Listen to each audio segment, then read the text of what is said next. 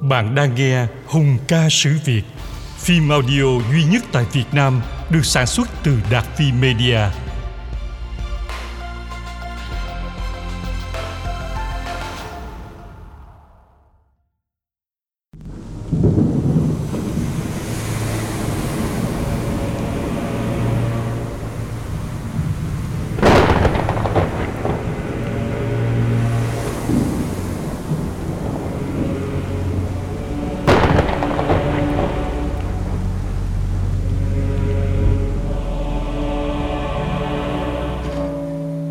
Sư Vạn Hạnh. Gọi ông là hiền thần, Nhưng thực tế ông chưa hề làm quan. Vạn Hạnh là một tu sĩ Phật giáo. Đó là lý do sử sách hay gọi là Sư Vạn Hạnh. Nhưng ông là hiền thần, Bởi vì ông là người đã góp phần quan trọng bậc nhất và là kiến trúc sư trong việc giúp nhà Lý thay thế nhà Tiền Lê trong lịch sử Việt Nam một cách cực kỳ êm thấm chỉ bằng sự tuyên truyền trong nhân gian.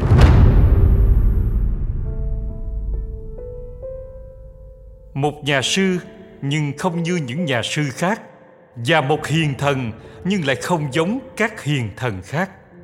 Một khai quốc công thần chưa bao giờ khoác lên người áo quan, đội lên đầu áo mũ, đi kiệu tám người khiên mà chỉ lặng lẽ dưới chiếc áo nâu, kể cả khi sự nghiệp đã thành.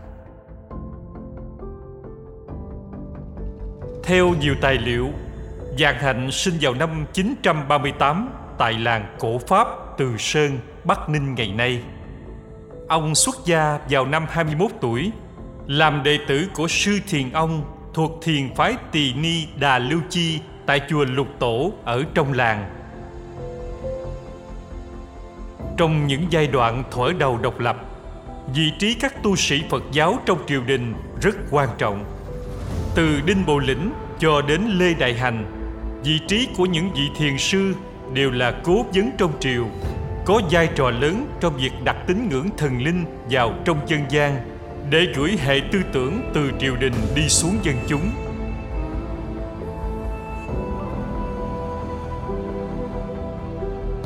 Vị trí của sư Vạn Hạnh cũng như vậy.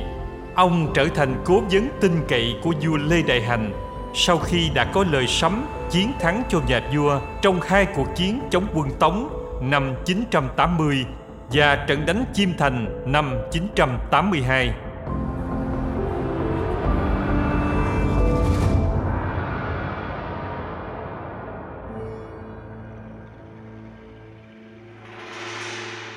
Cùng thời điểm đó, sư Vạn Hạnh nhận về một đệ tử có tư chất thông tuệ khác thường. Đứa trẻ đó theo như sư Dạng Hạnh nhận xét thì không phải là người thường. Sau này lớn lên, tất có thể giải quyết được mọi việc khó khăn, làm vua giỏi trong thiên hạ. Đứa trẻ ấy chính là Lý Công Uẩn. Sau đó, sư Dạng Hạnh đã dốc lòng đào tạo Lý Công Uẩn trở thành một người văn võ song toàn, tính tình nho nhã, rồi tiến cử cho Lý Công Uẩn vào làm quan trong triều nhà Lê.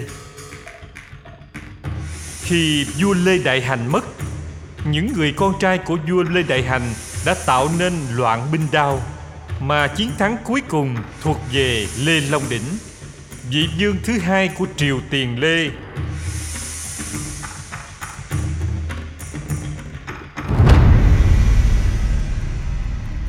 Phân tích tình hình so sánh Lê Long Đỉnh với học trò Lý Công Uẩn và nhận định về đất nước lúc này, sư Vạn Hạnh đã cùng với Đào Cam Mộc lập nên một kế hoạch để đưa Lý Công Uẩn lên ngôi hoàng đế thay thế Lê Long Đỉnh.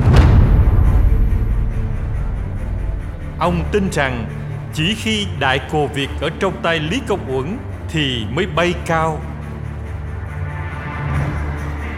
Vậy là ở bên ngoài, sư Vạn Hạnh tạo nên các lời sóng truyền trong nhân dân, các câu chuyện lạ về việc họ Lý thay họ Lê, rồi xây dựng nên một Lê Long Đỉnh bạo ngược và ốm yếu nằm để thượng triều.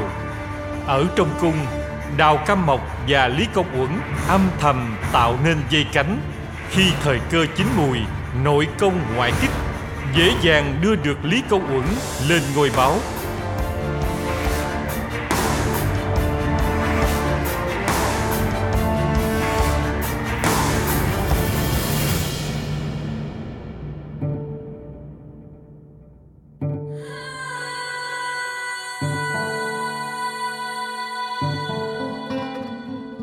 Năm 1018, gần 20 năm sau khi Lý Thái Tổ có được ngai vàng thì sư Vạn Hạnh mất.